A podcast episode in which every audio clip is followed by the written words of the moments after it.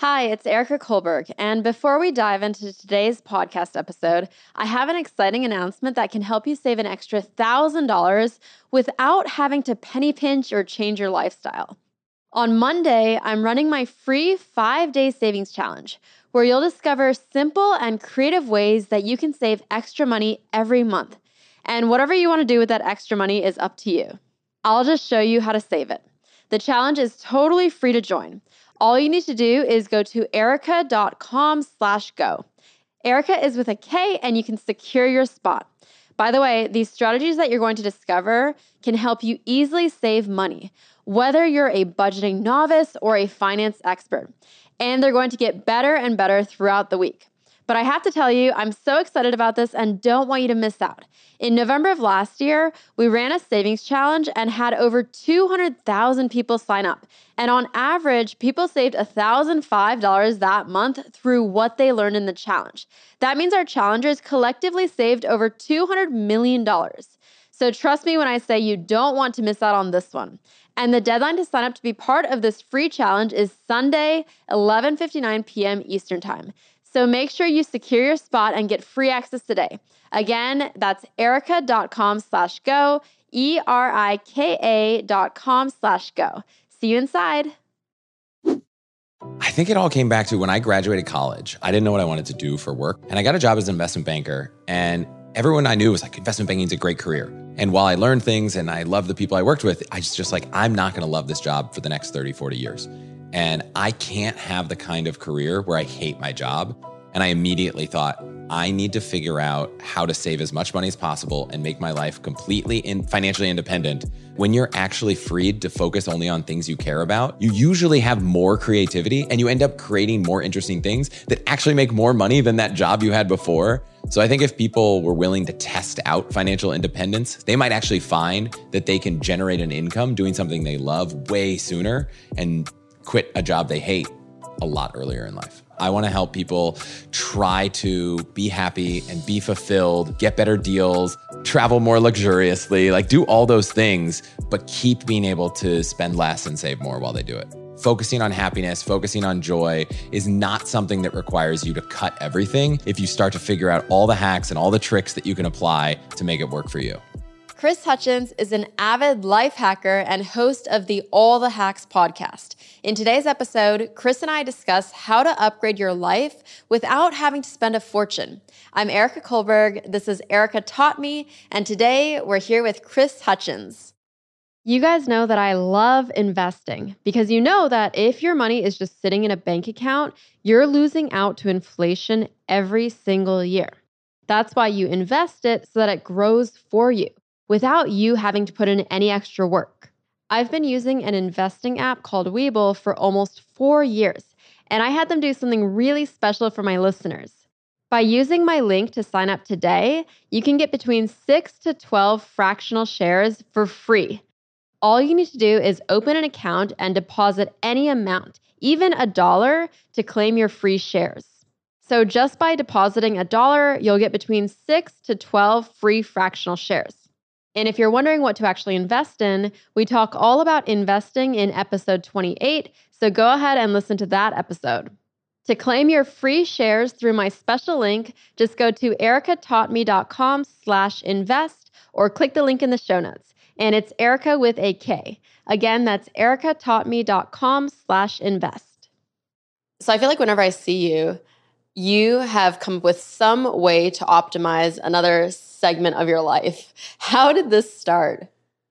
I think it all came back to when I graduated college. I didn't know what I wanted to do for work. I didn't even know you were supposed to get a job before you graduate. I thought you get a job after you graduate. And immediately I was like, oh my gosh, I need a job. I asked the dean of the business school, I was like, can you help me get a job? I, am so far behind. And I got a job as an investment banker. And everyone I knew was like, investment banking is a great career. For me, like a very entrepreneurial spirit, it was so defeating. It was like, you must sit here, you must do the grunt work. We're going to go home while you work. And I was like, well, if we all work, like we'd get more done. It's like, no, I'm going to go home. You stay until two in the morning, be back here at six. And so I tried that job. I tried management consulting, which was a very similar vibe. And while I learned things and I love the people I worked with, I was just like, I'm not going to love this job for the next 30, 40 years. And I can't have the kind of career where I hate my job.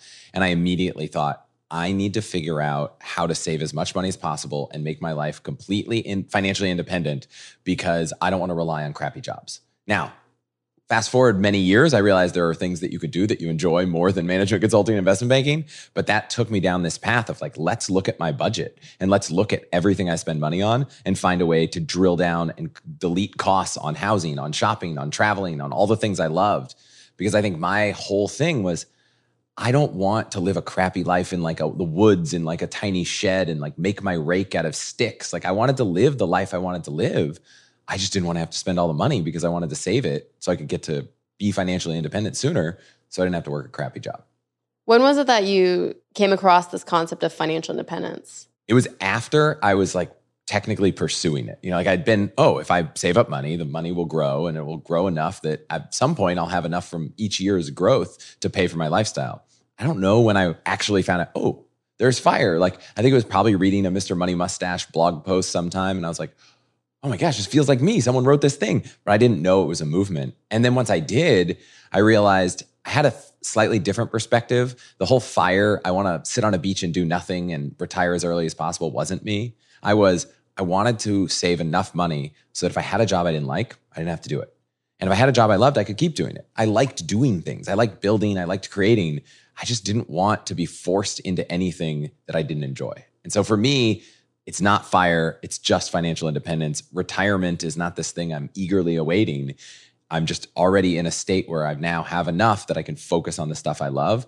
And I think the hidden truth of the fire movement is that when you're actually freed to focus only on things you care about, you usually have more creativity and you end up creating more interesting things that actually make more money than that job you had before. So I think if people were willing to test out financial independence, save up enough money to take six, 12 months off, they might actually find that they can generate an income doing something they love way sooner and quit a job they hate a lot earlier in life. Quickly, for those who may not know, financial independence, retire early. Yeah, fire. The fire movement fire. is financial independence, retire early. There's a ton of blogs and podcasts all about it, and there's it's it's exciting. The idea that you could stop working when you're 30 or 35 by aggressively saving is so cool. But what do you do? Like for me, I'm like, what? I just sit on the couch. If you want to spend your whole life traveling, well, then oh, probably your life's probably going to cost a lot more. So for me, I love the idea of just having the freedom to do whatever you want call it financial freedom, call it financial independence, call it like FU money. You know, like there's a lot of names, but that's the thing that I'm more excited about than just not working. What about for people who say, well, you are in investment banking, you're making more than the average salary? Some people are out there saying, well, my salary only covers rent and food and basic expenses. How am I supposed to save more? What are some things that you did to save money that anyone can replicate?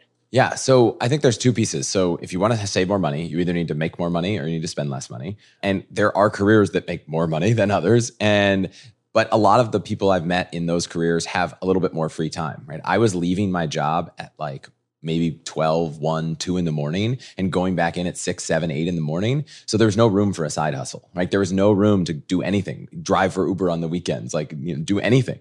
But if you have a job that pays you a lot less, but it's a lot more flexible, right? If you're a teacher and you have the whole summer off, there are a lot of opportunities to go do all kinds of things. And I wouldn't consider myself the side hustle expert. I would hope that maybe there's another episode of this. You should interview someone who's deep on side hustles, but there are tons of ways to monetize your spare time. And I think that's an opportunity for someone whose day job doesn't make as much to generate more income. For me, the big thing was where am I spending money and how can I cut back? So for housing, I was like, I need to spend less money living. Like housing's expensive. And so we found a house that was three bedrooms, but we could rent one. And we ended up renting it out as a studio to subsidize the cost of the house. And actually, that studio brought in enough income that almost paid for the entire place. And the coolest thing was when we grew our family almost a decade later, we were able to use that, take that room back and not have to move because anyone that's ever moved knows moving is a huge pain. So if you can get something and work up the use of the space over time, it's great. I interviewed a guy on my show where he bought a apartment that had four bedrooms. He slept on the couch, rented the four bedrooms out and made a profit. And that profit was being used to pay down the house. And so after a handful of years, like he's, he owned more and more of this house and he was making money and so I love the whole house hacking movement, whether it's if you own a home, building an ADU in the backyard or having roommates when you can afford it. Uh, I think that's one thing. But there are all these like little things like, I replaced all the lights in our house with LEDs. And it sounds silly, but I was watching the energy usage and it went cut the energy usage in the house when the lights were on almost in half because we have these crazy halogen light bulbs. And like, if you don't have halogen light bulbs, maybe it's not a big deal. But for us, it was super expensive. Uh, washing your clothes in cold water, like that reduces, I think, the energy of a washer by like 90% because it's not having to heat the washer. You're not having to run the hot water heater. Dial the hot water heater down a few degrees. Um, you know, these things are like fun for me, but they also over time, maybe they add $10, maybe they add $50, maybe they add $100. But the goal is every dollar you're not spending, you can save or you can use for something else in life. So, how are you consuming all of this information about these little hacks? Like, I would never know to wash my clothes in cold water to save money. I think the way everything works is I'm like, I'm obsessed with learning about a thing. So I'm like, what are my costs? Okay, utilities. How do you save money on utilities? I'm like Googling all over, like, what is a way to save money on your electrical bill? What is a way to save money on your, your heating bill? Like all of the things. And this content exists, but no one really puts it in one place. And so there's a million articles that are like how to save money on utilities. And I did this interview for a random news channel, and they were like, What are your utility hacks? And I couldn't find a single source of like all 20. I found one place had four, one place had five. And so I just love going deep on an area. I wouldn't probably start with utilities. If you're, I imagine utilities aren't the biggest expense for most people listening to this. But for me, it was like, let's start with the big ones and slowly work our way down. So housing was a big one. So mm-hmm. if I could mm-hmm. cut my rent in almost zero, that was huge. Utilities is in the category. So I brought it up, but like, you know, maybe it's not that big of a deal. But in California, PG&E, which is one of the biggest electric companies, has multiple rate plans. And they have the ability to go in and change your rate plan and see whether it would make your energy cheaper. And one of the rate plans is like, doesn't matter what time of day, it's all the same rate. Another one is during the day when maybe you're not even home because you're at work, energy is really expensive. And then at night, it's really cheap because so much of the energy usage is at, you know, using air conditioning to cool down buildings. So the day is really expensive.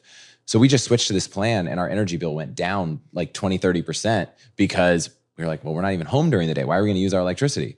And you know, even today, my wife and I are like, we always set the dishwasher to run, and we do the delay so it runs in the middle of the night, so it's a little bit cheaper. And that might be like thirty cents a week or so. Like it's not a significant, but it just feels good to know that you're just eking out every little extra dollar because I know I can put that to good use. After the housing, what was your next biggest expense that you looked at cutting? My wife and I love to travel. I don't know where I got the travel itch in my life from, but I I have pictures of like sitting on airplanes flying as a kid. My parents really loved traveling and my dad traveled a ton for business. I think a part of my hankering for the miles and points game came from the fact that my dad traveled so much for work that he was like forced into that game. Maybe not to the level I play it, but you know, he was flying enough that he had all these miles so we went on trips and I just loved going places that I'd never been because I think one of the things I learned traveling is that in every part of the world, people do similar things and very differently.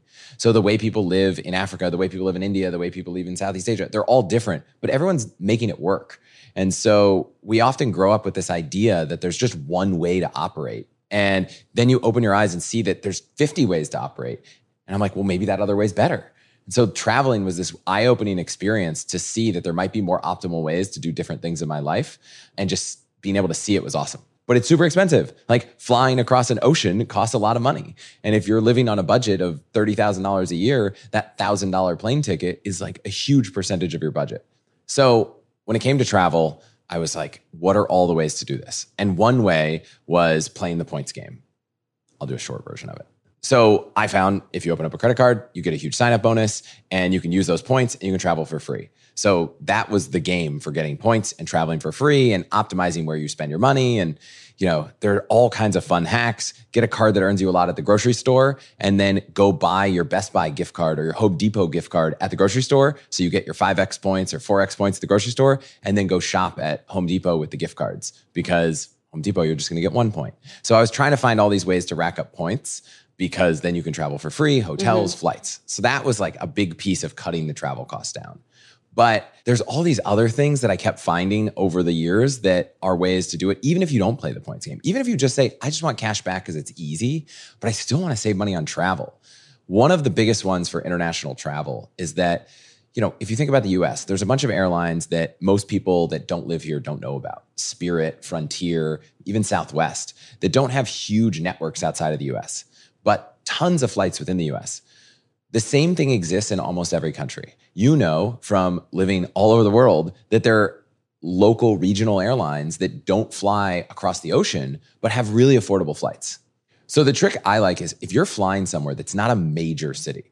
So if you're flying to Paris, you're flying to London, this isn't a good trick. But if you're flying to an island in Greece or like a small city in France, instead of looking for, I want to go from Denver to Santorini, just look to get to Athens. Just look to get to Milan. Look to get to Paris. And then buy that last leg separate.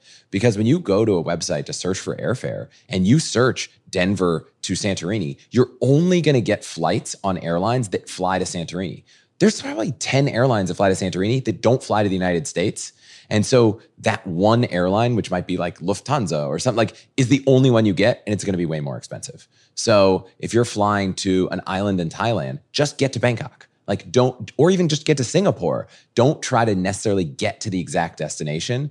And I think you could probably save 30, 40, 50% on flights internationally if you do that. I bet, I'm guessing you've done this before.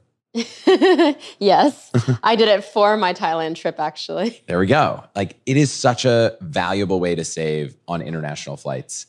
Another one, if you're the kind of person that likes to rent Airbnbs, we're in an Airbnb right now, but especially overseas or in vacation destinations, you can go online, look at Airbnb, and you see the picture, right? Whenever you're looking at Airbnb or VRBO, there's like one picture that's like the iconic picture. It's usually the one they picked as the primary picture.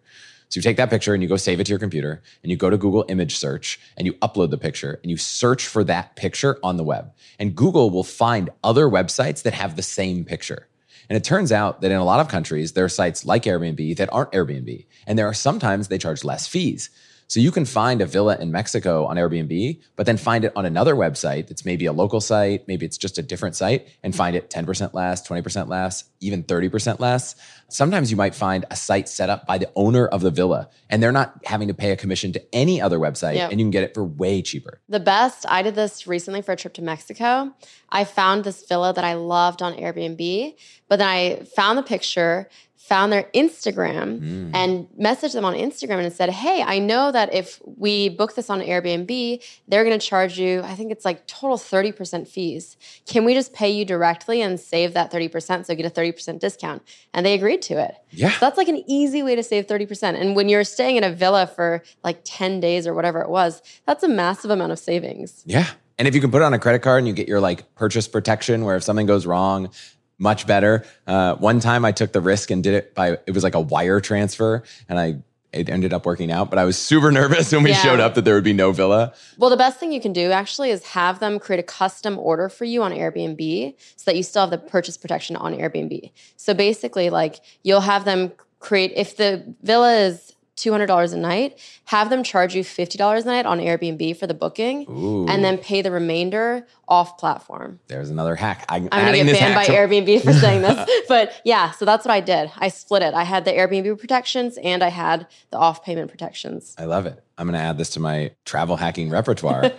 I mean, we mentioned credit cards. There's a bunch of credit card things. When you book a flight on a credit card, you get a lot of purchase. You get trip delay, bag. I want to ask you about baggage because you're way more the expert there. Um, you know, you get like rental car coverage, and we talk about rental cars. So definitely go to the guide to benefits for whatever card you have and look at what you're covered. But I know you know, like it's not just the credit cards that cover you. If you have problems with your bags, the airlines can cover you, right? Yeah. It's always, if you use the right travel credit card, you actually have double protection because a lot of these protections come with the airlines and a lot of them come with the credit cards. So, for example, let's say your bag gets delayed.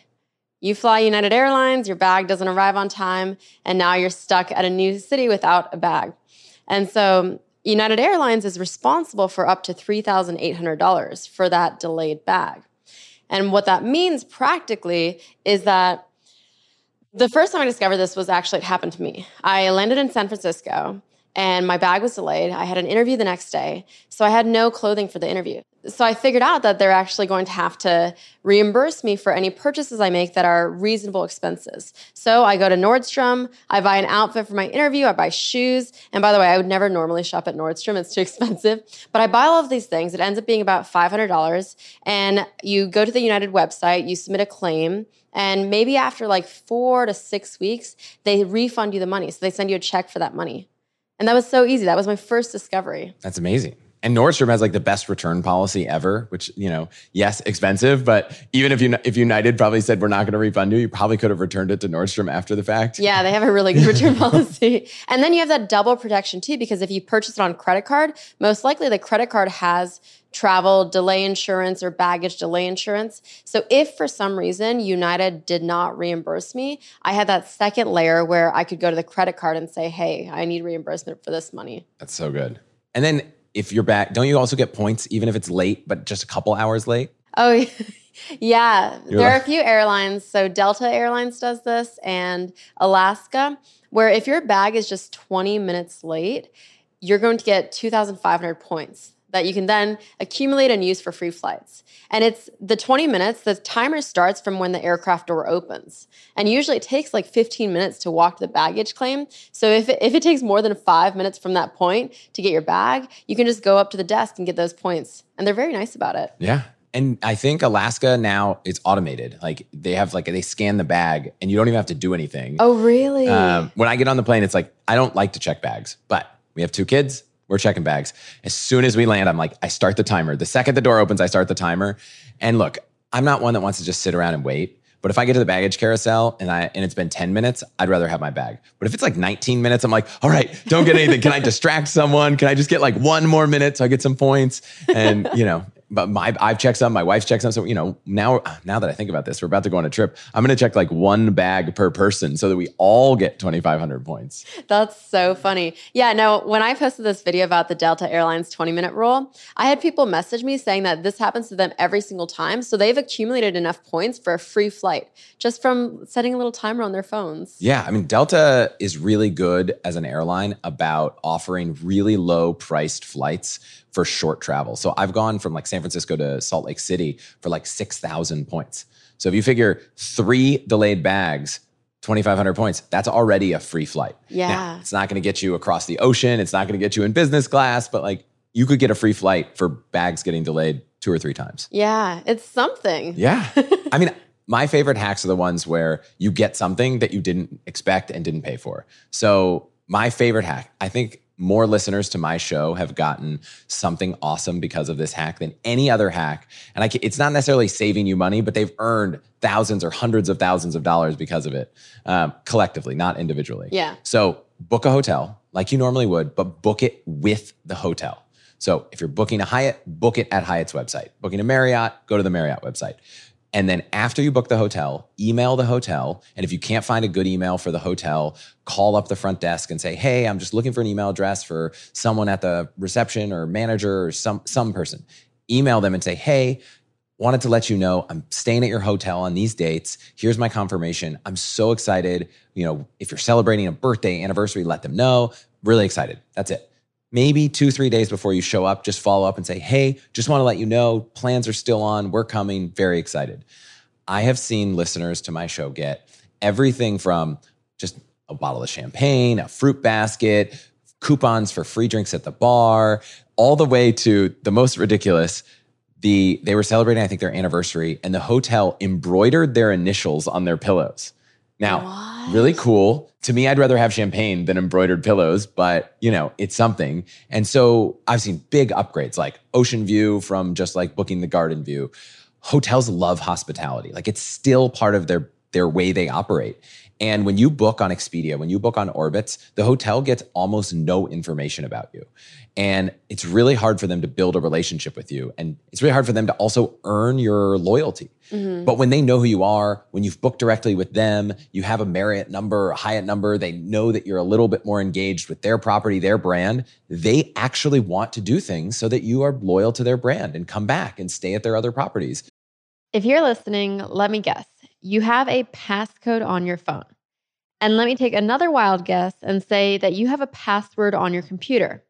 But why are so many of us okay just being completely unprotected online?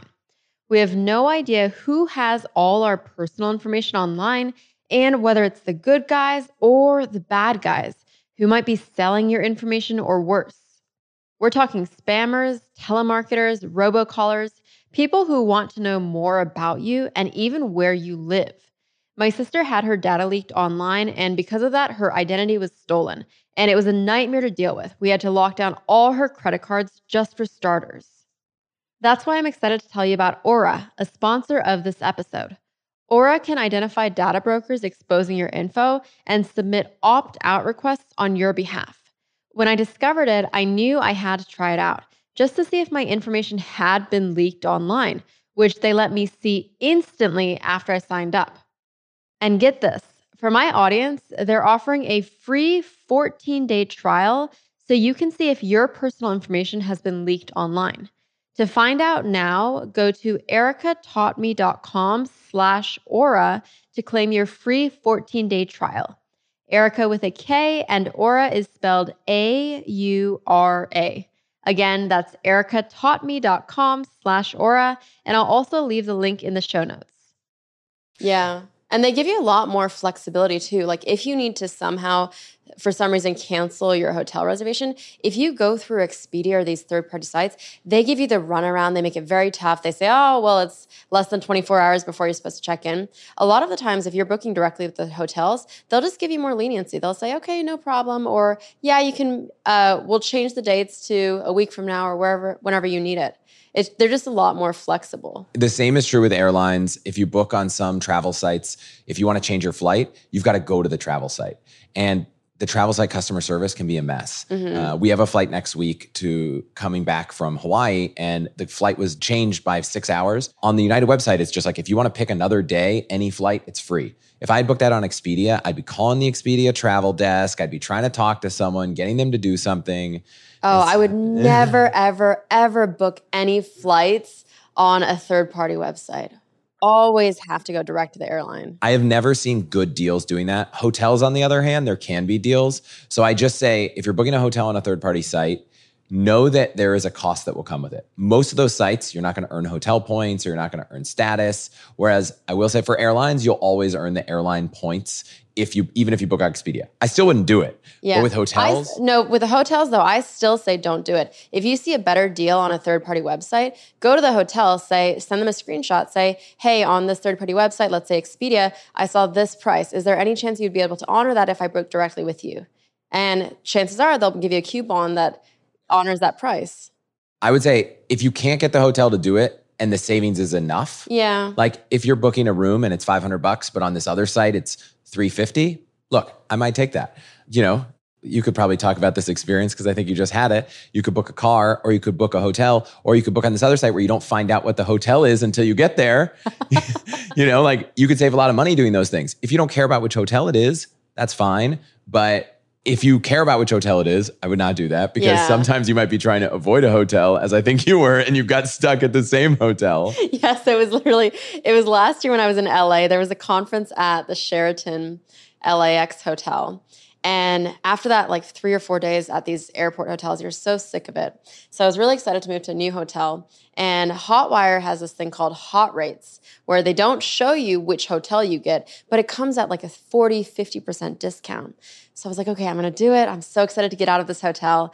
And I click buy and they put like these confetti things to reveal which hotel and it says Sheraton LAX and I'm like come on this is the last thing I want to do is be stuck at this airport hotel for another 5 days if you google hotwire like find out the hotel there are sites that detail out like the way that you can figure it out because sometimes they're like it's based a little bit on like what is the TripAdvisor ratings. There's like three or four ways that you can triangulate what hotel it is beforehand. Well, the problem is, so I did. There, first of all, there's a plugin that you can do this with now, apparently. But the way I used to do it, the old school way, is they'll show you three or four images of the hotel, and sometimes that's silly. Sometimes you look on the TV in the background, and it'll and it'll say Intercontinental. So I'm like, okay, that's the Intercontinental. But what you do is the pictures that they show on the browser are going to be different from the pictures that they show on the mobile version. Ah. So you download both the app and go on your browser and then figure out which picture is in common with different hotels. And then you can pinpoint which hotel that they're going to put you in. Except this time. no, so I did I did it correctly. I knew exactly which hotel I was going to go into at like the $80 rate. But then, very last minute, I was like, let me be a little baller. Let me pick the $89 hotel that I didn't do the research on. So I did the baller move, and that's how I ended up at the You got to read the fine again. print and you got to read do the research and not make impulse decisions. um, what else in travel? The only other one around car rentals, you can save a ton of money on car rentals through programs like AAA and Costco. I know a lot of people have a Costco membership for the sole purpose of like buying stuff at Costco, but their membership also gets you great car rental discounts on rental cars. Costco gives you a free extra driver on top of the fact that their rates are like usually 20% off rack rates. And then AAA gets you a free extra driver, but it also gets you waiving the underage driver fee, which if you're under 25 is like a huge cost and it's per day. Um, I think they also give you a free car seat if you're traveling with kids. Uh, so I like making sure that those rates exist. I am not compensated by this, but I love this site AutoSlash where you just type in where you're going and they will go find you the best car rental rates. But they'll also look at the Costco rates. They'll look at all the rates of like, I'm a United member, like nothing special, just free to sign up. And then they'll come back and they'll say, we found you the best rate, but you have to be a United member. Okay, great. Sign up for United Mileage Plus account and go book that rate. Um, and then they'll just monitor the car rental. And if it gets cheaper six weeks later before you leave, they'll just email and you say, hey, the rates went down. And car rentals usually can cancel for no fee. Um, sometimes you'll see that prepay to save money and you'll be like, I don't know. But most car rentals, you can just cancel up until you don't even have to cancel. You could just not show up because you're not have to prepay anything. So they'll just say, hey, we found a better rate. Great, rebook it. Um, so that's great. If you do have to prepay, sometimes you look and you're like, oh, it saves me 20 bucks. Sometimes I found it's, we're looking next week and it's going to save $150. But the prepay rate, if you read the terms, I read the fine print, um, you'll see it's like it's not really prepay get nothing back. It's prepay, and if you don't go or you have to cancel, you have to give back fifty dollars. So if you're going to save one hundred and fifty dollars, like it might actually be better to prepay. And if you don't need it, yes, you gave up fifty, but for the upside of saving one hundred fifty versus losing it all. So if you ever see that prepay, read the fine print. Some of them are prepay, but if you cancel more than two days out, you get all your money back. So it's not fully all your money's gone when mm-hmm. you prepay for car rentals. What else have you done for travel? My only other big travel thing that I'll share, and obviously I've look, I'm obsessed with this. About a third of the episodes I do on my show are all travel points, miles, everything. So I could make this whole thing about that, but I don't want to. But if you're searching for flights, Google Flights is like the only tool you should be using. Not only can you just say, I want to go from A to B, which every site will do, but you can say, I want to go from any of three airports. So if you're in LA, you could say, I want to go from LAX or Burbank or Santa Ana. Like if you're in San Francisco, you can go from Oakland or San Francisco. You can go in and not put a date you could just say, Show me, I want to go from San Francisco to this time. And you can look at the calendar and scroll through dates and find when it's cheapest to go somewhere. You could not put a destination. You could say, I want to go for a week to somewhere and drag the map around the world and say, How much is it going to cost to go here? And you can also use all their filters on the map. So you can say, I only want one stop, or I don't want to fly on this airline. And it'll update this global map of anywhere you can go. So I love going on Google Flights and saying, here's a week we have off. Here, I don't want to take more than one plane change and I want to spend under a thousand dollars. Is there anywhere cool I can go? And I think it's like the best search. Like we said, you don't book on Google Flights. You find your flight on Delta, United, whatever, go book on the airline website but their search engine for flights is better than anything else. It's so good. The only tricky thing now with airlines is what a lot of the low cost carriers are doing is they have very low flight tickets or very low flight prices, but then the baggage fees are so wild. And I feel like it's gotten worse over the last several years. Like I was flying from Orlando to Vegas and I looked at Spirit and Frontier and one of them, it had a much lower flight price. And I was like, okay, maybe I'll go with that. But then I looked at the baggage prices and I think it was Frontier. Wild. It's crazy. So crazy. And baggages across the board, I feel like they used to be 50 pounds, but now they're all 40 pounds. And to go from 40 to 50 pounds, it's an extra $50. Yeah, and I think Frontier or Spirit, one of the two, charges you for your carry-on. Yeah, they so do. I do know that Google Flights, if you add bags, it'll update the prices and show you the with bag fee. So you, anytime you're using Google Flights, if you're going to carry on or check, put that in there um, because that Frontier flight that's like, oh, it's only twenty nine dollars goes to like ninety nine dollars when you add on a carry on and a check bag. Oh, um, so Google Flights will add that in there. Um, I think the number one travel hack is just avoid Spirit Airlines at all costs. Uh, I know it's cheap, I know it saves you money, but man, the customer service is so bad. We flew to Colombia, the country once, and Spirit Airlines, while we were there, stopped flying to Colombia. So when we went to check into our flight, they were like, to go home, we were at the airport and they're like, sorry, we don't, we're not going to fly this route anymore. And we were like, what do you mean? And they were just like, we need time to figure it out. They were handing out hotel vouchers and that was it. Like they weren't like, we know how we're going to get you home. They were just like, come back tomorrow. And so we ended up, the group of us, we just ended up buying tickets. It was super expensive. And I tried to get Spirit to refund us. I think we got money back for the flight, but they, we certainly didn't get back enough to buy regular price tickets day of. Um, and for that, I will never fly Spirit Airlines again. Oh, But I'm sure you can save a lot of money. And if you're okay, if your flight gets canceled and you're stranded, then you know by all means go for it. I flew them a few weeks ago. They weren't so bad. I think if everything goes right, it's not so bad. I've never had an experience with them where things went wrong, so maybe I'll have Yeah. a different opinion then. Yeah, I mean, at the end of the day, I think you pick any airline on earth, ask enough people, and someone will tell you why that airline is the worst airline in the world. That's true. Because if you have a bad experience, which you can have on any airline, you're going to be frustrated. So I wouldn't, you know, just because you had one bad experience on United doesn't mean every United flight's going to be bad. yeah, I've just heard a lot more of the Spirit stories than other places. I know. I will say though, I've been kind of surprised because whenever I post a flight related TikTok or whenever I post a flight related hack on Instagram, I get tons of DMs from people who are doing it and saying, I had success. And guess which airline I see the most success stories from? People emailing this airline and saying, Hey, my d- flight was delayed by an hour or two, even if it's weather related, and the airline giving them money. I'm going to guess Alaska. No, I feel like Alaska might be good, but there's just not enough. I mean, I want to say Not enough- Southwest, but I'm It's Southwest. Okay. Okay. So I flew to LA. We're in LA right now. I flew here and the Wi Fi, I paid the $8. And on the plane, the Wi Fi just stopped working for 20 minutes. I landed an hour later. I got an email that said, Hey, we noticed your Wi Fi was bad. We're refunding you $8. I didn't even have to email them. I was like, this Southwest customer service is fantastic. I don't know why I assumed, like, I don't know why I didn't assume them. Yeah, no, Uh, they're really good. so good. They'll give out $150 vouchers, $200 vouchers. I've seen up to like maybe $400 vouchers for just like a delay. Yeah. And free check bags. Mhm. The only thing that's so frustrating about Southwest is they don't show up on any search engine. So it's like when you're searching for flights, if you want to go from SFO to LAX, it's like, what is it on Google Flights? Okay, what's the cheapest? Now I'm going to go to Southwest website and search because you just can't search anywhere else. And they're you from San Francisco to LAX. The, Southwest, I think, flies from like three Bay Area airports to like three LA area airports, and they don't have all the fancy searching features. So you've got to do one individual search for each one. So for as much as I love their customer service and flew them to and from where we are, I wish that their search was easier, or they let you search for their flights on Google Flights. That should be your next company you start, helping Southwest. Yeah, helping Southwest build. They do it because they want to build loyalty. And they're like, if we can build loyalty to a customer, they're going to search on Southwest first. And I know lots of people that do that, especially once you have kids and you're like, ah, free checked bags. You know, you don't have to worry about paying extra for seats because you just pick your seat. And it's way easier as a family. You get to board early. So I know a lot of people with kids that just like, that's just where they search first. And if it's reasonable, they just buy it.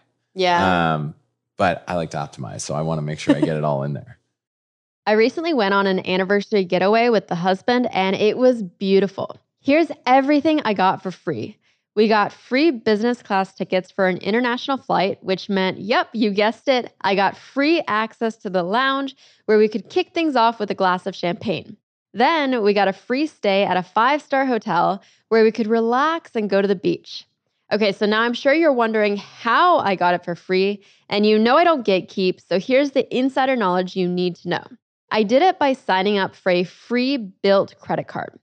Bilt is a credit card that lets you earn points just for paying your rent, and there's no extra fee.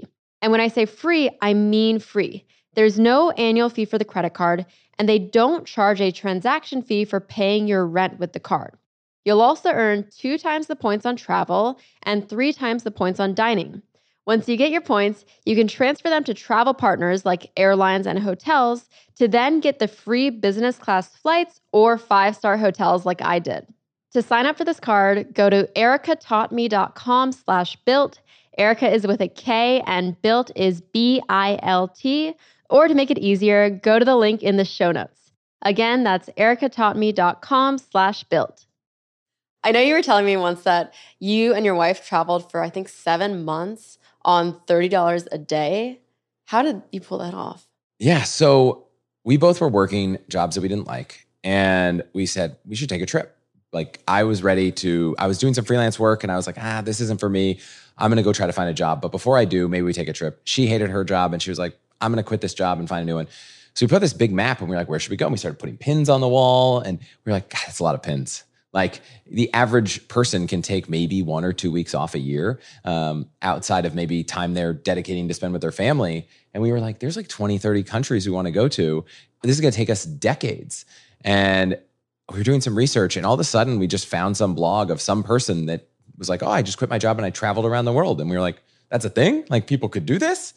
And within like two weeks, we were like, listing our furnished apartment on uh, Craigslist to try to find someone to rent it, which it turns out you can usually rent your furnished apartment for more than an unfurnished apartment. So we actually made a profit renting our apartment out. And we packed up two backpacks, like carry on backpacks, and we bought a one way ticket to South Africa. And we were like, let's go. And the coolest thing about long term travel is that it's really cheap to take buses and trains, and it's really expensive to fly.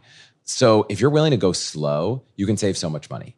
And you know, we were also at a point in time of our life where we were willing to do the hostel thing and couch surfing. And so I would say 50% of the nights were all in couch surfing. So we had no accommodation costs and we were just eating local food. And we just trekked our way around the world for seven months. And it was so inexpensive. I think total, each of us spent $7,000 in seven months. Um, wow. Um, which I think if I wanted to go on one trip and buy the flight to South Africa, like you're going to spend almost half of that in a week long trip. Because when you have a week, you want everything to go as planned. You're like, I want a nice hotel so I can get refreshed because I only have seven days and I want to land at this time and I want to plan all these activities. But when you're going on a slow trip, it's like, well, it's kind of okay if I get there and something doesn't work out because I have so much time. So that was like the most eye-opening experience for us was being able to. We took a 52-hour train ride once through the middle of uh, Tanzania and Zambia. And we met all these interesting people because, and the train broke down, and then we just hung out in a village for four hours. and the, when the train breaks down, you just they just say, get off, do whatever you want, and then they just like blow the horn of the train and that means we're leaving in five minutes. So we were just in this village, like meeting people. And then the, we're like, oh, we got to run back to the train because I don't know, we're probably like, you know, a five day drive from wherever we were going. But it was an amazing experience. I would say if you have the opportunity to take a slow paced travel trip where you don't need flights to cross everywhere and you can take a bus, you can take a train, you can meet locals. Um, I would say try to prioritize that sometime in your life. Right now, we have two young kids. I would not try to prioritize it now. Maybe before, maybe when the kids are older. We met people that did it with their kids. So, it, like, it's not a non starter to do as a family, but it's just so amazing. And you get to see countries in a different way because you're not trying to bang out all of these things, right? Like you can just go on the free walking tour. Every city has a free walking tour. If you Google online, there's a free walking tour in every city, and the tour guides are so good because it turns out when you're a tour guide, that's only doing it because it's you like you you make tips, but like you don't make a ton. You're doing it because you love it. Tour guides who love their job are so good. Yeah. So go have a drink with the tour guide after. Like these people are there because they like meeting tourists and like showing their city around. So that's another travel hack together is just go on the free walking tour as soon as you get to the city. Those are so fun. On the travel note, I'm so jealous because you have 12 million points and I just hit a million points and I felt proud of my million points, but you're 12x that. How do you get 12 million points? Well, first off, a million is great. Like, Thank you. Know, you. you should be proud. I use them up though because oh. I'm I'm flying internationally. I'm mm. going to do business class, so I used up a bunch of them. So I don't have a million anymore. But so some of that, look, I think if you work at a company, which I didn't or haven't in most of my career, and you have a ton of expenses, that's great, but that's not most people. The two biggest ways, I think there's three big ways that you can earn points. Sign up bonuses are huge. Almost at any given point in time, there's three to five credit cards out in the market that if you can spend, let's say, about three to five thousand dollars over three months, you can earn seventy-five to hundred thousand points. So opening up a card every quarter is not like totally crazy. Uh, it's not going to kill your credit. Obviously, take all of this with if you aren't paying your balance off in full, this is not a strategy for you. Like, you know, the cost of accruing interest on your credit card is never going to be worth never. the cost of points. Ever, ever, ever. Uh, don't do this. Don't play the points game until you're paying your credit cards off in full. However, if you're paying your credit cards off in full, opening up a new card every quarter, six months, spending regular spending on it. Don't go spend money you don't need to spend to try to earn bonuses, but spending your regular budget and earning 100,000 points every, you know, three to six months. If you have a partner, 200,000 points every three to six months can really help.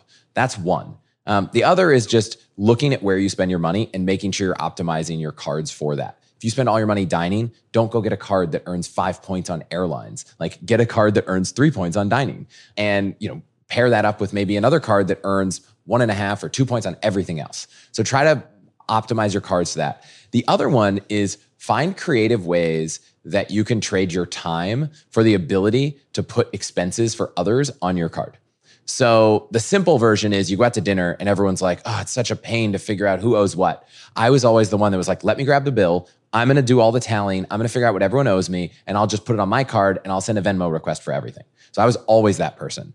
Um, I was too, as you can imagine. yeah, like of course. So anytime you have a chance to do that, if you're buying something, uh, I was always the volunteer when I was like, if I'm part of an organization and they're like, oh, we need to buy this thing. Who wants to put it on your card? Yep, me. Please let me put it on my card.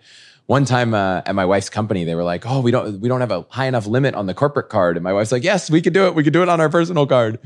But what I did was group trips. So for me, it was a lot of bachelor parties and some bachelorette parties that my wife was going on.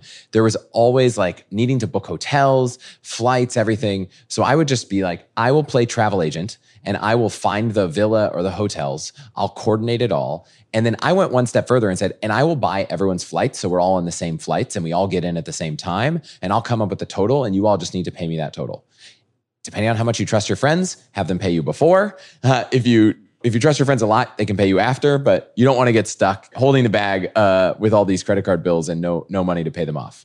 But if you trust your friends, or if you can get them to prepay you, book all the hotels, book all the flights on your card.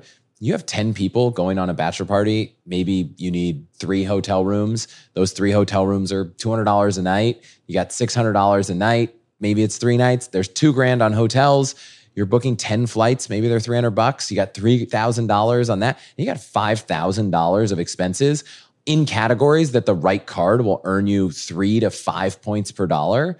All of a sudden, every time you plan a group trip, you're earning like maybe 15,000, 20,000 points.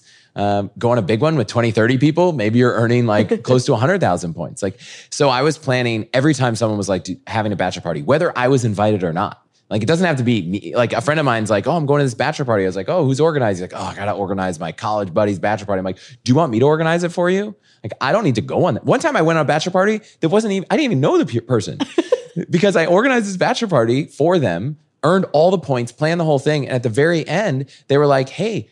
One guy canceled. And one trick, if you're organizing group flights, is there's a group airfare desk at every airline. And you can get a better deal booking flights for 10 people if you go through the group desk. One of the things they let you do is at a certain point, you can actually change names for free. If you go buy a flight on United, you can't call United and say, let's put my friend on this. But with the group desk, you can. So they emailed me and they're like, hey, we've got this house in Mexico. We've got a flight. We can change the name. We don't have anyone to go. Like, do you want to just come for free? And so I went to this bachelor party for a person who I didn't even know. I knew one of the attendees. Oh my um, gosh but you know it was a free trip. So i got a free trip and i got like 10 20 30000 points. You know what we were talking about earlier about side hustles how people can increase their income? That's a good side hustle. Become a bachelorette party or bachelor party organizer. Yeah. And get all the credit card points. Make sure they pay you up front for it. And just organize those trips and then make millions of points yeah. that you can then use to go take first class flights for free wherever you want to go. Yeah, and if you're booking a lot of travel, there's this thing called host agencies where you can go like sign up to like work under a travel agency and usually they'll take you know, every time you book a hotel, there's 10% commission. They'll take 30 of the 10, you keep seven, but you can go sign up for these for very inexpensively. So if you're booking a lot of travel for people, you can also, you can get the points, you can get the commissions. And maybe if you turn this into a business, you could charge for your time. Yeah. And like, what about the trifecta there? Every time you plan a trip, you're making money, earning points, and then making money somewhere else. That's so good. Especially if you live in a city like Vegas where you know the area, you can meet the promoters, you can get a commission there. Like, there's a lot you could do. Yeah. So I feel like I picked an area which was like Cabo San Lucas in Mexico, where there's villas. It's super easy on the West Coast. And I was like, I know everyone. I can help you make this app. We we know the dune buggy guy. We know like everything. So, oh, that's brilliant. I don't know. That was my like huge. I probably did twenty or thirty bachelor parties, and that racked up a lot of points. Wow. So I did. I did the corporate route. When I first got into points, I was just about to start my job as a corporate lawyer at this big fancy law firm, and I had no idea how to spend enough money to get the signing bonuses. So once I got to the law firm, I found out about the summer associate program, which is how they bring interns in after the second year of law school. They wine and dine them all summer. And then at the end of the summer, if they perform well, they give them a full time offer. Well, I found out that the budget that they have for these internship programs is wild. So at the law firm, we would take them on helicopter trips of helicopter tours of the city. We would take them out to these fancy dinners with like thousands of dollars in, for the bill.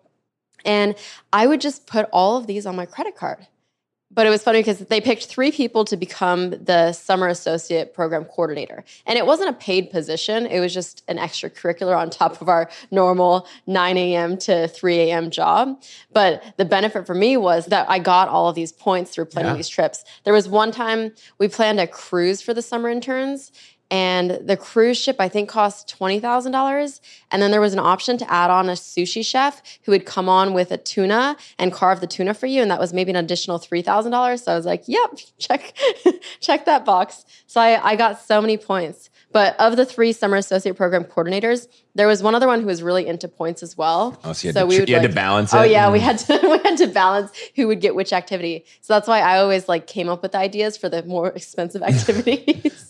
You're like, do you want to plan a hike? And I'll plan this cruise with a sushi chef. Um, yeah, I found that for some reason, people that work at companies hate expense reporting so much that it's very easy to volunteer to pay for something. Uh, if you're, can I plan the bowling trip next time? Can I like just volunteering to plan events where, especially when someone else is paying the bill? Yeah, amazing. And then you just have to trust the company to pay you back the, to reimburse you before your credit card bill is due. Because I had these like $20,000, $30,000 credit card bills and I didn't even have that much to my name. So, oh, yeah. I remember so many of my friends always asking me, how do you manage your finances with your partner? Because my wife and I have been together now for, I don't know, 18 years. And I would always say, well, we have separate credit cards. And they're like, why do you have separate credit cards? You're paying the annual fee twice. And I was like, because I'm doing these bachelor parties and my wife hated looking at our credit card statement and being like, what is this $25,000 on flights and hotels? and I'm like, no, no, no, it's not us. And she's like, can we just have separate cards so I don't have to see this? So I ended up doing it very, we, we now still have separate credit cards because I'm always like every now and then doing some weird little point side hustle to maximize points. And I don't want her to be stressed out about the fact that there's a random $5,000 expense. And I'm like, no, no, it's not a real expense. Even with 12 million points, you're still finding these ways. I mean, it's become a thing, right? We've talked about points, but like just getting deals, like buying, shopping online, like that's still like I even if it's a dollar savings, like I want to find the things that can save money because it's kind of a game for me, but I know it all adds up at the end. So as much as I love saving money on travel, I also love saving money on everything from deals to groceries to everything. So that's what are your favorite? What are your favorite tips for that? So there's one that I'm like, I don't like this one, but I'll share it because I think it's so cool. They did this study that found like grocery stores, you might not know this, are very, very specifically laid out. Like everything there is engineered for you to spend more money. And so I interviewed this woman uh, about who wrote this book about like 275 money hacks. And the grocery store one was when you get to the grocery store, take your cart and go all the way to the other side and walk the grocery store backwards because you on average they found people saved like 3% on their grocery bill because they just the way the signage works the way they're trying to entice you to buy things you'll avoid some of that. So if you just want to save 2 3% on your grocery just walk backwards in the grocery store. Oh interesting. So my dad growing up was uh, working at a grocery store as a manager of a grocery store and Another one I learned is that they put things for kids at kid eye level and then things for adults at adult eye level so that your kids see whatever fruity loops or is that a word? Fruity loops? Fruit loops. Fruit loops. they see the fruit loops and they, the kids want that. So yeah. then they put it in the basket and then the old, adults see what they want and they put it in the basket. So I don't know what the solution to that is. Maybe Let's put your kid in the in the keep them in as long as possible in the cart. Yeah. Your kid's like nine. You're like, you're sitting in the cart because I want you at my eye level.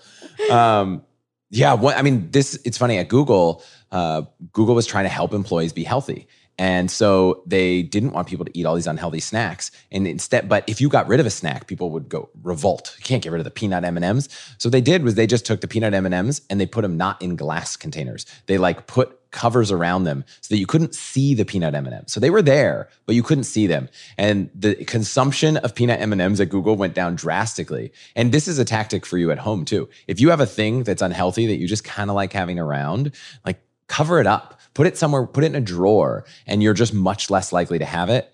And if you still struggle with cravings, which I do, uh, don't my, have it in the house. Well, I'm really good at don't have it in the house. My wife has so much self control that she's like, I'm not going to not have it in the house because you don't have self control. so my new rule is if I see something and I want it, I say I can have it in five minutes, and it gives me the peace of mind and the satisfaction that I can have it. But in that five minutes, I get distracted. I go do something else. So my wife will bake cookies, and I'm like, okay, I can have one cookie, but the second cookie, I have to wait five minutes. By the time I'm like working on something else, I went on, down to the basement. Like I'm not in the kitchen looking at the cookie. So my trick is give yourself five minutes to have something that you know isn't good for you, and you'll probably some of the times you're going to come back. Sometimes I come back five minutes later. I'm like, it's five minutes. I'm eating that cookie. But sometimes I just like give up. And, That's crazy discipline. If I bake a batch of cookies, I will eat every single one. I do not have discipline when I have none but this five minute thing has helped me because if I say don't have two cookies, no, I want two cookies. But if I say I, I can have one cookie every five minutes, then I'm like, my brain is like, okay, I can eat all 12 cookies because all I want to do is eat all the 12 cookies. Now I have the discipline to eat the 12 cookies. I bet you're a rebel. Have you heard of Gretchen Rubin's four tendencies? No. So she, there are four types of people, and I forget what the other three are, but one is a rebel. And I feel like you have rebel tendencies. Like if I tell myself not to do something, if I say don't eat those two cookies, I will go eat the two cookies. Like I rebel against myself and I rebel against authority. Every teacher I know was like, Oh, I like that you're resourceful, but you are so frustrating. Managers, teachers, all my colleagues are, are like, you know, I love working with you, but man, I wouldn't want to be your manager. uh, I was the kid, I remember in geometry. So I went into geometry class in high school and I opened up the book and I was like, geometry for me just came so easy. And I I was like, took the book, took the syllabus, and I just started the whole class, ignoring the teacher, doing all the homework for the whole semester, trimester, whatever it was. And then like by day four, I had done all the homework for the whole class. And I went to the front. I was like, here's all the homework for the whole class. Can I please not come to your class? And like, why would I need to come if I could? You can grade it, and if I did wrong, I'll I'll stay. And the teacher was like, okay, I'll look. And he's like, oh, you can do all the homework right, but you still have to come. And I was like, I would sit in the back of the room, and I'd be like, this is so dumb. Like, why are the rules this way? And I'm just wired to not want. Like, I just want to find a different way around. I want to be efficient. So in law school, the way it works in law school is your final exam is 100% of your grade. So there's no such thing as participation points, there's no homework. It's just you have one final exam. It's usually 3 to 5 hours. That's 100% of your grade. And so I was taking this class called corporations and the teacher spoke really slowly. And I just don't have the patience for that. So I realized that all of these classes were recorded. So what I did is I didn't attend class by the way, if you're listening and you're a student, I don't advocate, I don't promote this, but so I didn't attend for the whole semester. I was working on side hustles in different companies that I was building. And the last two weeks before the final exam, I got all the recordings. I listened on 2x speed, absorbed all of that information, and then took the final exam and got an A. I mean, you're not you're not telling people not to attend. You're just saying augment the way you attend. Yeah. If you can attend, you you attended all the classes at 2x speed because your teacher was slow. Yes, two weeks before the final exam. Well, you know, you got all the information. I have a good short term memory for test taking. Mm. Like, I'm very good at absorbing large amounts of inf- information and retaining them just long enough until I write them down on the test, and then it just dumps out. Yeah, I'm very, very bad long-term. When I walk into, I remember when I got into personal finance and I work, uh, created a financial planning firm, I had to go get licensed. So I had to go take my Series 65 and later my 67. And I have like very, I have like two types of memory. I have like very good, very short term. So I get in there and the first thing I do is I take a scratch piece of paper and I like write down a million things so that I have all my notes right there. And then I go take the test. yeah, no, I do that too. It's just a brain dump at the beginning of yeah, I do. I did that too, especially my first year of law school. A lot of the tests were all written. So you would be writing like seven, ten pages for this final exam. And I would just get in, brain dump everything I would, I could, and then start the test. Yeah. one other college thing that was great, and I, I, don't know how many college listeners we have, but in a lot of schools, you can opt to take an exam instead of take the class. So I went in for a bunch of classes, probably like four or five classes in college, and I would just said, I'd like to test out of the class. And so you could just basically take, in these classes, the grade for the class wasn't 100% the final. So if that was the case, you could have just signed up for the class, not shown up and take the final. But you could just say, hey, I just want to take a test. And then they would say, okay, if you take the final and pass the final, you pass the class. And so oh. there were a bunch of oh. classes where I would request this, and teachers hated it because they had to go like create a final that a lot of classes the final is really like there's three tests throughout the year that cover a third of the content each. So they have to go create a test that tries to summarize the whole class. But the benefit is you get all the credits and you just have to take one test. And for some silly classes where I, we had a class that was like can you show that you know how to use microsoft word and excel? And i was like i'm not going to sit for a semester. Like i know how to use these things. And it was great. Smart. At my old law firm, someone used this word for me. They said, You're a maximizer. And I yeah. thought that was kind of smart. Like, I, I do like maximizing all situations. So, have you heard of the difference between a maximizer and a satisficer? No. Okay, so maximizing versus satisficing. I don't know where this is from. I will try to find something, send it to you. You can put it in show notes. But the idea is there are people out there who are trying to get the best outcome. I'm clearly there. It sounds like you're there also. And then there are people that are okay with an okay outcome. And the interesting thing is that maximizers get the better deals and satisficers end up being more happier with their less better deals. Mm. And so I'm trying to learn how to be a better satisficer for the things where it doesn't matter. So I try when I'm making a decision to say, okay, here's a really important decision. It's really important. I'll maximize. You're trying to figure out which house to buy. You're trying to figure out some, you know, who you're going to marry. Yeah, maximize that decision. Figure that out. But for small things, I'm trying to get better at forcing myself to satisfy. For a really simple decision, like I'm to the point where I'm like, if I'm at a restaurant, I'm like, ooh, can I look at all the Yelp reviews and try to figure out what the best thing on the menu is? And at the end of the day, I try to ask myself, in in a week, am I even going to remember what I ate here? And if it's a decision that trivial, is there a better way to do it? And I interviewed um, Patrick McGinnis, who created the term FOMO and has thought a lot about these frameworks. And he was like, "Oh, I just look at my watch. I don't wear a watch, but he's like, I, I decide like chicken or fish. Chicken is if the second hand is on the left, fish is on the second hand's on the right. Look at the. I'm eating chicken. And I was like, oh God, way to just make that decision that I could probably spend 20 minutes trying to agonize over and just make it go away. Um, so that was one thing. Uh, bigger decisions, outsourcing. So if you're like, oh, I need a new printer, I could spend hours reading printer reviews, or I could just ask a friend who I think like could make a decision faster to make the decision for me, and then I'm like, now I don't have to think about it.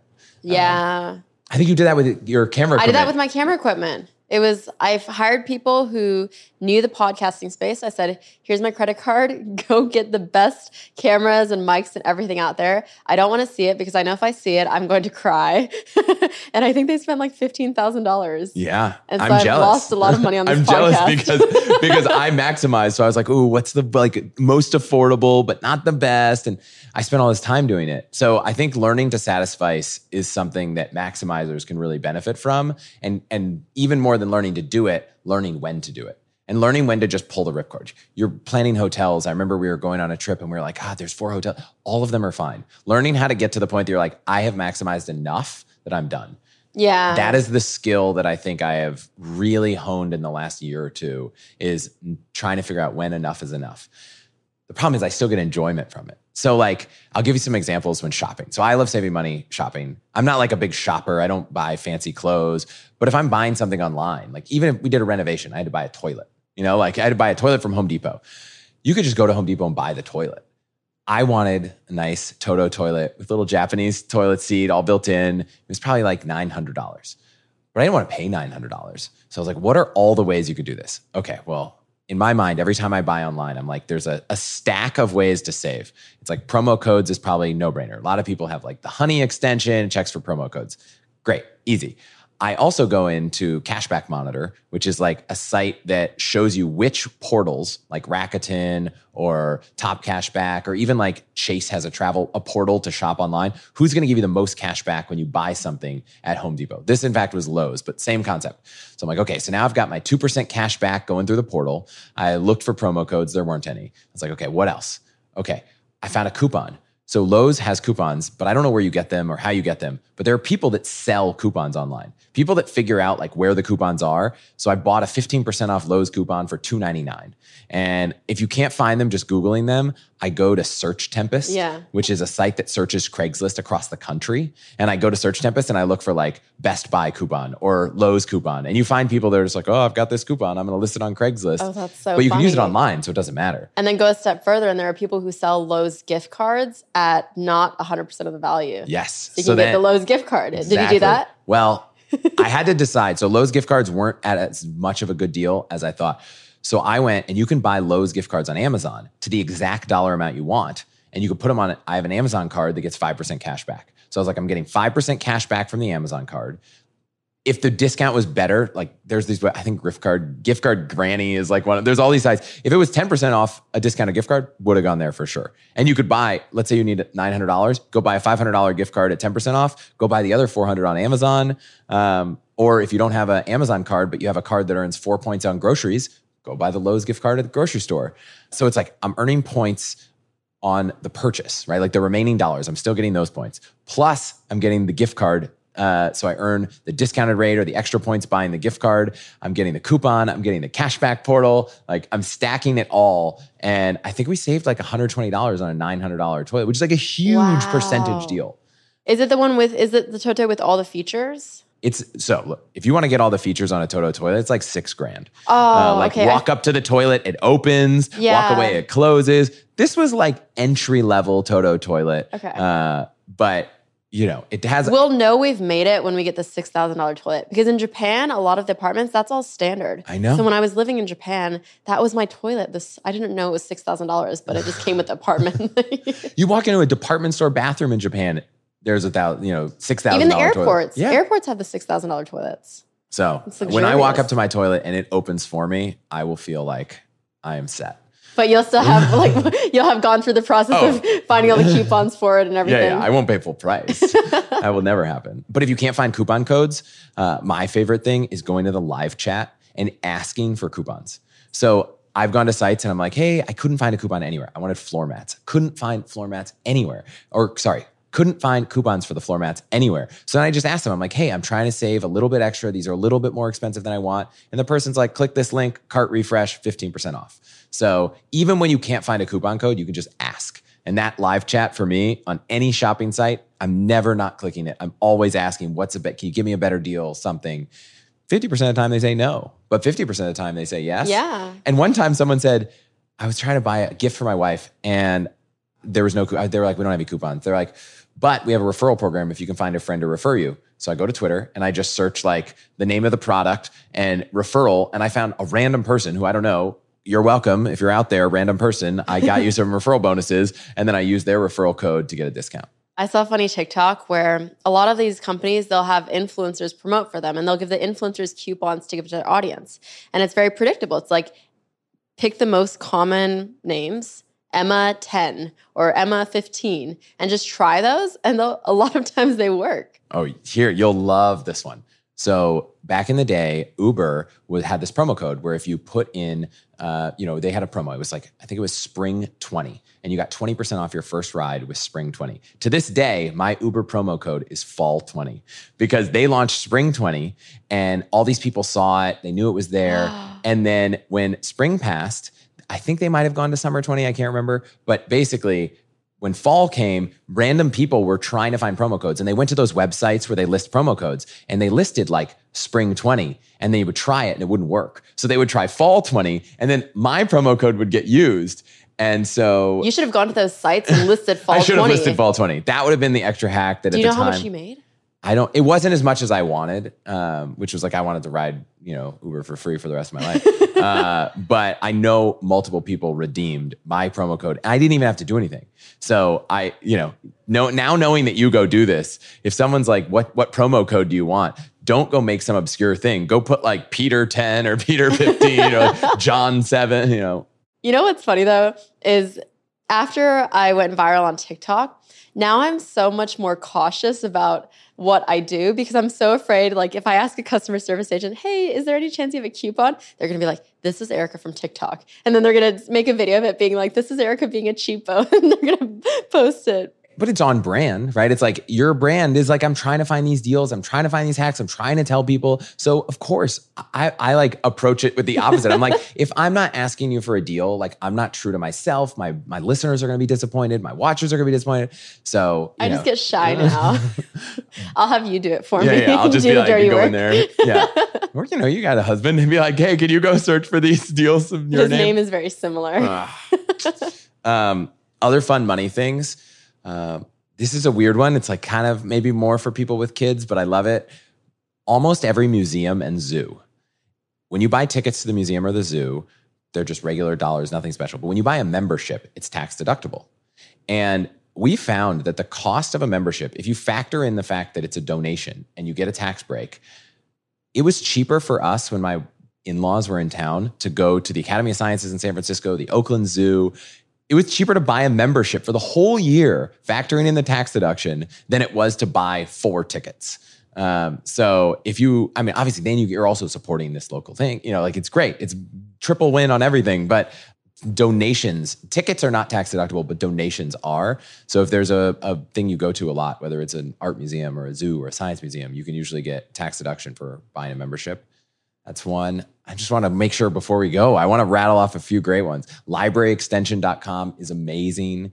You install this browser extension and you tell it where you live and what your local libraries are. And then when you're browsing amazon anytime you see a book it'll just pop up here's all the places you can get the ebook for free from your local library. Do you Um, use Libby? so libby is like a third of what library extension is Oh. so Libby, oh. like Libby is one of those sources. So you sign into Libby with your local library, right? And then you and get, then you get access to all get of access these to free all these ebooks. But for the San Francisco Public Library, there's whatever Libby ties into. There's like Axis 360. The San Francisco Public Library has three different ebook providers that any book you want might be on. Libby's one of them, but there are two others. And Library Extension has all of them. So I just, anytime I'm like, do I oh. want to go get an ebook? Amazon, boom, is it available? Great. Or if you live in a place where there's like two or three branches, you can go and get a membership to those three different libraries, and then you can add all of them to Library Extension. So I love that. Unclaimed money, dual benefit here. Uh, one, for some reason, and I, as a diligent saver and optimizer, somehow I still had unclaimed money. So how this works? Let's say you overpay your utility bill or you pay your utility bill in advance and then you cancel and the utility bill company owes you $50 and you didn't give them an address of where you moved so now they try to mail it but it doesn't get to you because you don't live there now they owe you $50 well there's this registrar online for every state of where all the unclaimed money is and you can go in and claim all the money that people owe you. And sometimes I just did this the other day and my wife got a check for $1. I got a check for $10. Maybe it wasn't worth it. But people have saved hundreds of dollars, thousands of dollars. A lot of times, if you have a medical thing, you might have to pay for a medical bill and then your insurance ends up covering it and like you never get the money back. This will go and say, hey, there's actually this outstanding thing that you're owed. Um, I had like a $50 credit on Delta that somehow ended up here. And I was like, so I think you should just go search or if you're going to your parents or your friends' houses for dinner, go search them. What better welcome gift? Forget the bottle of wine. Walk in and say, "Hey, did you know I found that you, you're owed $150?" That's brilliant. Another thing that when it comes to shopping is using your credit card, not because you want points. Of course you do. That's why I use my card everywhere. But because credit cards come with such great purchase protection. If you buy something, um, if it gets broken, you drop your iPhone within the first three months, they're usually going to reimburse you the cost. Not like $100 deductible, fully reimbursed. Buy an SD card. One time I put it in the washing machine and I was like, look, it might still work, but I don't trust it. Replaced. I use this anytime I buy something and it breaks in the first 90, 120 days, depending on your card. And it saved me so much money. They also extend your warranty. If you have a warranty on something for a year, they'll usually extend it for another year. If it gets stolen, they'll replace that. Yeah. So you need to be, like I said earlier, go read your guide to benefits. It's shocking how you sometimes have these benefits. And you're like, oh my gosh. And one time I broke my iPhone and replaced the screen. And then six months later, it broke. I had to pay for that one. Wasn't within the 90 days, but I replaced the screen. I promise I don't break my iPhone that much, but it's happened three times in my whole life and it happened in a very short window of time. But after I broke it and paid for it, it broke again in the next 90 days. And because I had paid to buy the screen, they reimbursed me to replace the broken screen. So Wow. um, I just think anytime something happens within the first three months of you buying it, whether it's lost, stolen, definitely take advantage of it. You can do it all online. It's not, yes, sometimes they're like, send us the receipt and send us, but if it's an expensive thing, um, like shorts, I bought a pair of running shorts and they had like those liners in them and they disintegrated. They replaced those. I don't know. Don't you have a bunch of hacks for how if you buy athletic clothes, you get them like completely so many re- reimbursed? So many. I mean, the easiest one is Nike. They have a two year warranty on most things. So if it gets damaged or teared within the first two years, you can go replace it. Even if it's been worn and you've kind even of if it's been worn, even Yeah. if it's past the return policy. yeah. There's another one I was looking through. I, I do, as a hobby, read through my credit card benefits. But obviously, now that I'm creating content online, I also read through them to figure out what I can make videos about. There was one that I saw where a lot of people get their packages stolen. And sometimes Amazon doesn't want to take responsibility, FedEx doesn't want to take responsibility. Well, in that case, the credit card may take responsibility. Oh. So they'll actually, if you get a package stolen, go talk to your credit card and they may reimburse you for that purchase. Yeah. They'll probably be like, have you talked to Amazon first? yeah, But they'll ask you who you've talked to first, for Yeah. sure. Um, so I think that's another big one. I mean, look, we could go for hours here. I could go through like health stuff, life stuff, but you know, we're not going to make people listen to a five-hour podcast. We should have like a Shark Tank where they judge our hacks, like mm. whose are whose hacks are better. yeah. Where do you get all of yours? I'm usually just reading the terms. I'll figure out what companies people care about, people in my audience care about, go through, read their 20, 30 page terms, and figure out which ones could make good videos. It's so funny that we both have like a similar thing that we're obsessed with is like getting deals and optimizing. And my version of it is like going out and looking for all the information and talking to people and playing and testing. And you're like, I'm going to go read the fine print, which is very I go to brand. stores too. Like I'll go to Sephora, I'll go to Costco and just talk to the employees. A lot of times now they'll say, Oh, are you Erika from TikTok? and I'll say, Yeah. So I'm thinking about making a hack about for Costco. Is there anything you can share with me? And they're so happy to share with me these inside tips. Is there a Costco trick? yes. It's gonna be in a video though. Ah. What are you most excited about next? gosh, I feel like in the last year, I've grown all the hacks, the podcast, newsletter, everything to be something that's really like become a full time thing. Like I'm a creator. It's, it's like kind of a weird thing for me going through so many different arcs of my career. And I'm excited to have more time to just dig into all of this. I want to find more deals like you. I'm, I'm maybe not from the fine print, but uh, whatever angles I have, I want to help people try to be happy and be fulfilled, get better deals, travel more luxuriously, like do all those things, but keep being able to spend less and save more while they do it. I love that. We have this closing tradition. The podcast is called Erika Taught Me, but really today is all about Chris Taught Me. So, what do you want people to walk away from this podcast being able to say, Chris taught me this? I think so often people think that trying to optimize is about sacrificing. You know, you're like, ah, I need to save some money. So that means I can't do the things I used to do. And the lesson I want people to take away is that there is a way to do it where you approach, let's find a different way to do this, right? You travel, you see how people are doing things in different ways. Bring that to your own life and say, how could I cut costs or cut my budget, but still live the same fulfilling, exciting journey that I've been on for my whole life? I love that. You know, maybe you want to go all the way to maximizing, like, you know, you and I do. Maybe you want to stop a little bit short and satisfy. I don't care where you are on that spectrum. I just want you to know that trying to optimize your life, focusing on happiness, focusing on joy is not something that requires you to cut everything if you start to figure out all the hacks and all the tricks that you can apply to make it work for you. Love it. Thank you so much. Thanks for having me. If you enjoyed today's episode, Chris has a podcast called All the Hacks that I'll put the link to in the show notes. And I have a huge favor to ask. It would mean a lot if you could take just a moment to leave a review for the podcast. Even just one sentence is perfect. It really helps support the work we're doing.